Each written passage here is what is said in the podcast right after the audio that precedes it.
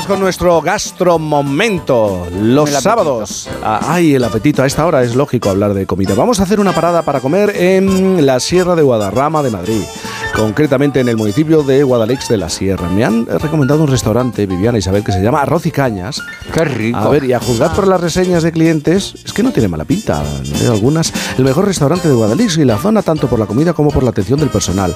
Eh, comida deliciosa, lo mejor del arroz con costra. Hay otra muy rico, el pulpo a la brasa y el arroz Así del sí. señorito. Y espera, otra más. Si la comida es excepcional, no te digo nada de la atención de, de- de la familia. Bueno, pues yo creo que hemos acertado con este sitio para comer. Aunque hay algo que me ha descolocado. Estoy viendo algunas reseñas. Don Tomás es tal y como sale en los directos. Fuimos desde Barcelona por el canal que tienen. Puedes ver la cocina en directo a través de Twitch. El caso es que ahora que lo pienso, yo creo que he visto algún vídeo de este restaurante. ¿eh? Familia, bienvenidos a Arroz y Desgracias. Esto es un caos, una locura, un chocho, un cristo, que te cagas vivo. Esto empezó para enseñaros cómo es la realidad de la hostelería desde dentro y he acabado divagando en un reality show llamado Arroz y Desgracias. Ainara, 28 años, en proyecto tatuadora y creadora de contenido. Mi madre, que es madre y abogada. Mi padre, que es cocinero, 76 años, de una generación mucho antigua que ha trabajado durante muchos años en la industria de moda, de los años 80, como fotógrafo profesional, como director de pases de moda. Y yo, Aarón, diseñador de videojuegos y otaku en proceso. Ahora mismo Arroz y Desgracias consiste en enseñaros nuestra vida porque somos una familia estructurada, desestructurada. Así que bienvenidos a Arroz y Desgracias. ¿Esto qué coño es? ¿A- ¿Arroz con pulpo ahora? ¡A madre que me parió! Toma, dale 40 pavos y que se largue de aquí. Toma. Yo no hago esta puta mierda. ¿Os pensáis que a qué hora es? A las diez y media. Yo puedo hacer ahora aquí una de coquinas, un asadillo, una zamburiña, una ensaladilla, tres arroces con pulpo, tres arroces de señorito, tres a la costra y, y- y- y- tres con ave de pollo. Vamos, no me, no me jodáis. Vaya putada que nos acaban de marcar, en todo alto. Este es el que ha venido diciendo y hablando, diciendo que si le podíamos atender. Joder, anda, que si lo sé, te digo que sí. El caso es que me sonaba a mí esto de la cocina de un restaurante que retransmite todo en directo a través de la plataforma Twitch y otras redes sociales y otras maneras de comunicar de comunicarse y de verse en la red. Millones de personas en todo el mundo han visto la cocina del restaurante Arroz y Cañas, que ahora es conocido sobre todo por el nombre del canal Arroz y Desgracias. Por cierto, acaban de volver de México, donde estaban nominados a un premio Eslan los principales de la comunidad hispana de Twitch. Ellos son los Candelas, ¿eh? la familia que regenta el restaurante Arroz y Cañas y el canal Arroz y Desgracias, aunque supongo que no será tan grave, ¿no? Y hoy nos atienden Don Tomás Candelas, la estrella de los fogones que sabe mucho de, de esto, de la comunicación. Don Tomás, buenos días, Tomás, buenos días. Hola, buenos días. buenos ¿Cómo días. estás, Tomás? Ay, fenomenal. Fenomenal. Encantado. Encantado, encantado. Y Aarón Candela, su hijo, que es el que ha liado al padre en esta aventura. Aarón, buenos días. Muy buenos días. Menudo, li- menudo lío os habéis metido hasta el punto de haber llegado a estar nominados en los premios Eslan, eh, que es así como de lo más importante a nivel internacional para los streamers de, de Twitch. Eh, don Tomás, menuda aventura. ¿no? Ah, sí, eh, ha sido una aventura inolvidable, genial, buenísima. Se lo agradezco a Gret que me haya nominado Sí. o al equipo que haya sido. Eh, de todas las maneras, estaría agradecido porque todo mi ser, todo mi bien de mi vida, se lo debo a mi hijo. Sí. Y yo donde él me diga que voy, voy, aunque sea a México. Aunque sea México, ¿no? Vamos, eh, vamos a conocer un poco la, la historia de ese cambio, de ese paso a- al mundo digital. ¿Por qué llegas a este punto, a tener esta idea? Estaba, ¿El restaurante estaba en una situación complicada? ¿Era necesario traspasar la barrera y comunicar de otra manera? Sí, eh, Arroz y Desgracias nace a raíz de la pandemia. Ah. Como nos pasa a la gran mayoría de los hosteleros durante la pandemia, nos encontramos en una situación en la que pues, no nos dejan trabajar porque no podemos por seguridad e intentamos darle una vuelta de hoja a ver cómo podemos hacer en caso de que vuelva a ocurrir. ¿no? Entonces, yo por aquel entonces consumía muchísimo Twitch, como la gran mayoría de mi, Sí. de mi generación, y yo sabía que durante la pandemia pues, mi padre cocinaba para algunos amigos, familiares y demás, y siempre he considerado que mi padre es una persona muy carismática, con mucho Sí. de gente, mucho humor. Dije, puede ser una idea muy interesante el hecho de que yo le ponga una camarita en la cocina y dado que no solo durante la pandemia los restaurantes no podían trabajar, sino que había mucha gente que no podía trabajar y tenía que consumir contenido porque necesitaba entretenimiento, pues digo, puede funcionar. A raíz de ahí no nos vuelven a encerrar y digo, bueno, vamos a intentar retransmitir el servicio de cocina. Sí. Ya ha habido precedentes de programas de cocina que trabajaban con este tipo de formatos y podría funcionar. Cuando me doy cuenta de verdad de que la gente no le interesa tanto el servicio, sino quién ofrece el servicio. O sea, tu padre.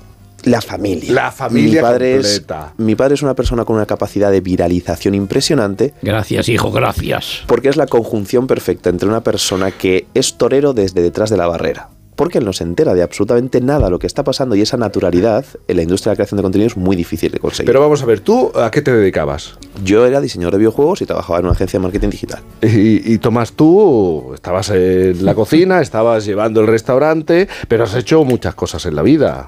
Es Sí, que he a hecho- ti he esto de moverte ante las cámaras es que tú conoces el medio y sabes lo que es. Bueno, Conozco, conozco un poco el medio, pero también de, de atrás del micrófono y Sí. detrás de la cámara, no delante. Hombre, eh, siempre te enseñan algo los grandes profesionales que tú entrevistas o que tú grabas. Eso no hay lugar a duda. Sí. De momento no te causa gran impresión la luz, eh, los micrófonos, los famosos no te causan esa impresión. Y lo que sí es verdad que cuando mi hijo a mí me lo dice, pues digo, tú le dices, estás chalado. No, más cosas, más cosas. Está loco perdido. me llamó de todo. Está loco perdido. Pero, Claro, porque tu hijo te explica, vamos a poner unas cámaras Sí. y todo el mundo que quiera va a poder ver qué es lo que estamos haciendo, ¿no? En principio, yo me jubilo, me jubilo como cualquier otra persona que llega a su edad.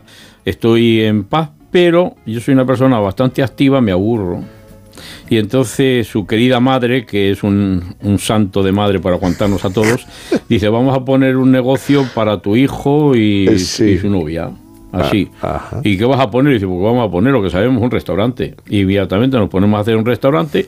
¿Qué es lo que sucedió? Que el restaurante que yo monto para mi querido y amigo, amado y querido Aarón y su novia me dicen, papá, que yo no voy a ser nunca restaurador. Hostia, ¿y qué hacemos ahora con el restaurante? Y me pongo a trabajarlo yo. ¿Qué íbamos a hacer? Después de la inversión no había más remedio Claro. que tirar adelante.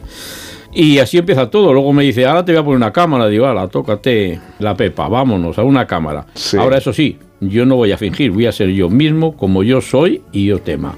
Y toda la gente que nos vea, pues verá Mm. la limpieza o la suciedad, lo puro y lo no puro. Así que tú sabrás lo que haces. Dice, no te preocupes. Los conflictos de familia, Todo. Y eso es lo que realmente hacemos. Una lo que opinas de algunos clientes, de algunas bueno, comandas, ¿no? Bueno, de hecho, de hecho se, se me reconoce, no voy a decir famoso, se me reconoce por algunos dichos que yo he dicho, pero que son pura realidad de lo que se cuece en una cocina. Es decir, que hay mucha presión, te viene mucha gente a la vez, todo el mundo quiere comer, no sé por qué, nos da el hambre a todos al mismo tiempo.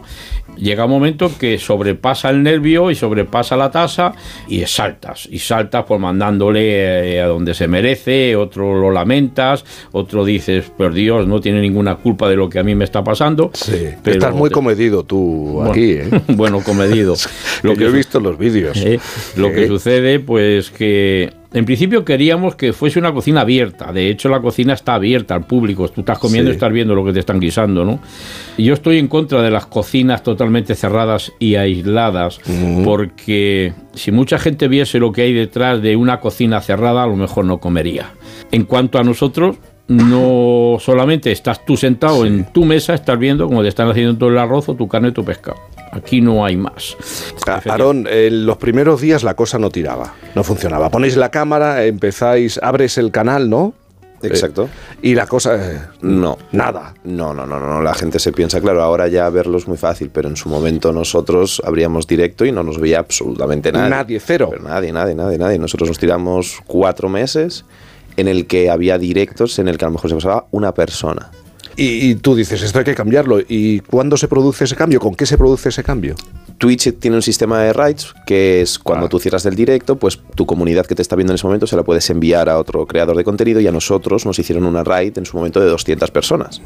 Claro, para un creador de contenido que no le ve nadie, 200 personas son muchísimas personas. Ese hito fue el que consiguió que nosotros tuviéramos siempre, que es un hito súper bonito, conseguir que siempre que abres directo tengas al mínimo alguien que se pase Sí. durante 3-4 horas. Durante 6 meses estuvimos viendo que lo que teníamos no era simplemente un experimento, sino que podíamos tener algo tangible, algo que funcionase.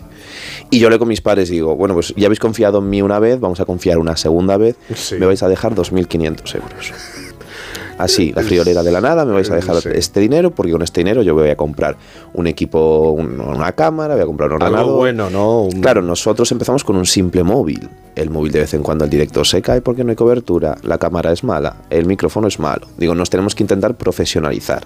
Eso fue la primera temporada de y Desgracias. Cuando compramos estas cosas empezamos la temporada 2 y ahí en esa temporada 2 cuando estrenamos ya con varios puntos de vista, con varias cámaras, o sea, con varios micrófonos, conseguimos llegar pues a una media de 100, 150, 200 personas y durante ese año estuvimos lo que es creando nuestro camino de creadores de contenido, que es descubrir qué queremos crear, qué contenido queremos crear, si orientarlo a cocina, si orientarlo a recetas, si orientarlo a servicio y hasta aquí hemos llegado. Hasta aquí hasta estar nominados a unos premios internacionales, es decir, que... Pero yo tengo una pregunta. ¿Se sigue comiendo bien en el restaurante? Ahora, lo que prima, ¿qué es? Eh, ¿La imagen o el plato? Bueno, priman, la- priman las dos cosas. Las dos cosas. Eh, la verdad es que el primer sorprendido soy yo. Pero sorprendido de un, de un volumen que muchas veces me, me pienso. Digo, no tengo esta suerte tan grande de como que puedan venir gente de Barcelona, De Ibiza. de Ibiza, Un grupo de eh, moteros, 18 moteros, ¿no? 18 moteros de Ibiza, pero que no vienen a Madrid, sino que vienen con el motivo de venir a comer. ¿A comer o a verte? a las dos cosas. A veros. A vernos y hacerse una fotografía con nosotros e inclusive yo creo que pica un poco la curiosidad de si será verdad lo que están viendo por la televisión, por el, por el tweet, ¿no? Entonces viene gente de toda, toda España. Es increíble, principalmente del País Vasco, como está la carretera Burgos-Edervías, ¿eh? y entonces se encuentran con que, vamos, la realidad supera la ficción. A la ficción. Porque nosotros lo que hacemos, y ahí están las grabaciones, es que estas personas que vienen a nuestro restaurante y se prestan voluntariamente, nosotros le decimos que aquí hay una cosa dentro del pueblo que la tenemos mucho amor, que se llama la tortilla gual y seña de patata con productos de la zona. Y le hacemos decir, ¿quieres una tortilla? Dale tú la vuelta a la tortilla y cómetela que te invita a la casa. Y no veas la acción que tiene esto, el ver a un famoso, a una persona que no lo es, intentando o dando la vuelta a la tortilla y comiéndosela. Vamos, esto le Luego lleva... me vais a hablar de este concepto tortilla guedón, eh, que lo tenéis en, en mente. Pero cuando tú te cagas en... Vamos Oh. a ver, ¿qué es lo que más te enciende? Aquí tratamos, tratamos de un tema. Yo tal vez sea con más experiencia, no voy a Sí. decir más profesional, pero hay parte de los equipos que no lo son tantos, que no les va tanto el amor propio en servir bien y como la gente se merece porque van a pagar. Entonces muchas veces eh, se deja un poco de lado lo que es el servicio de comer y se meten mucho en el servicio televisivo. Entonces eso me Y tú cabrea te muchísimo, enciendes. ¿eh? Y, tú me enciendo. Te enciendes. eh, Porque vamos. la televisión es complemento. ¿eh? Lo ideal es la comida. Entonces, un señor que viene a comerse un cabrito o viene Aquí, a comerse un aquí arroz. es que ya entramos en el Claro, eterno en- debate. en el debate. Si el restaurante va bien, el directo no.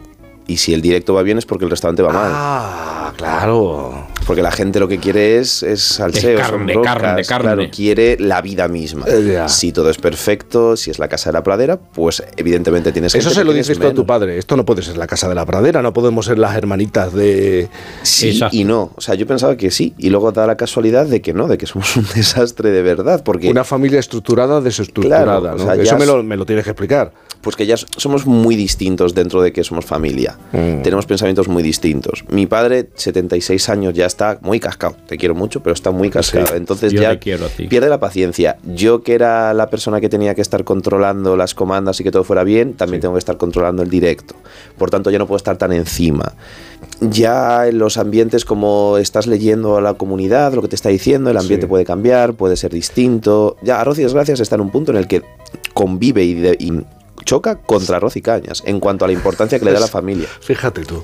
Y esto del eh, tortilla guedón, eh, esto es un récord. Queréis que llegar a, un, a Esto es, conseguir sí. un récord mundial. Sí, sí. Nosotros ahora mismo en Arroz y Gracias estamos en temporada 3, que es la temporada pues, que hemos Sí. utilizado para ya dar el salto a la, a la profesionalidad. Y vamos a empezar en abril la temporada 4.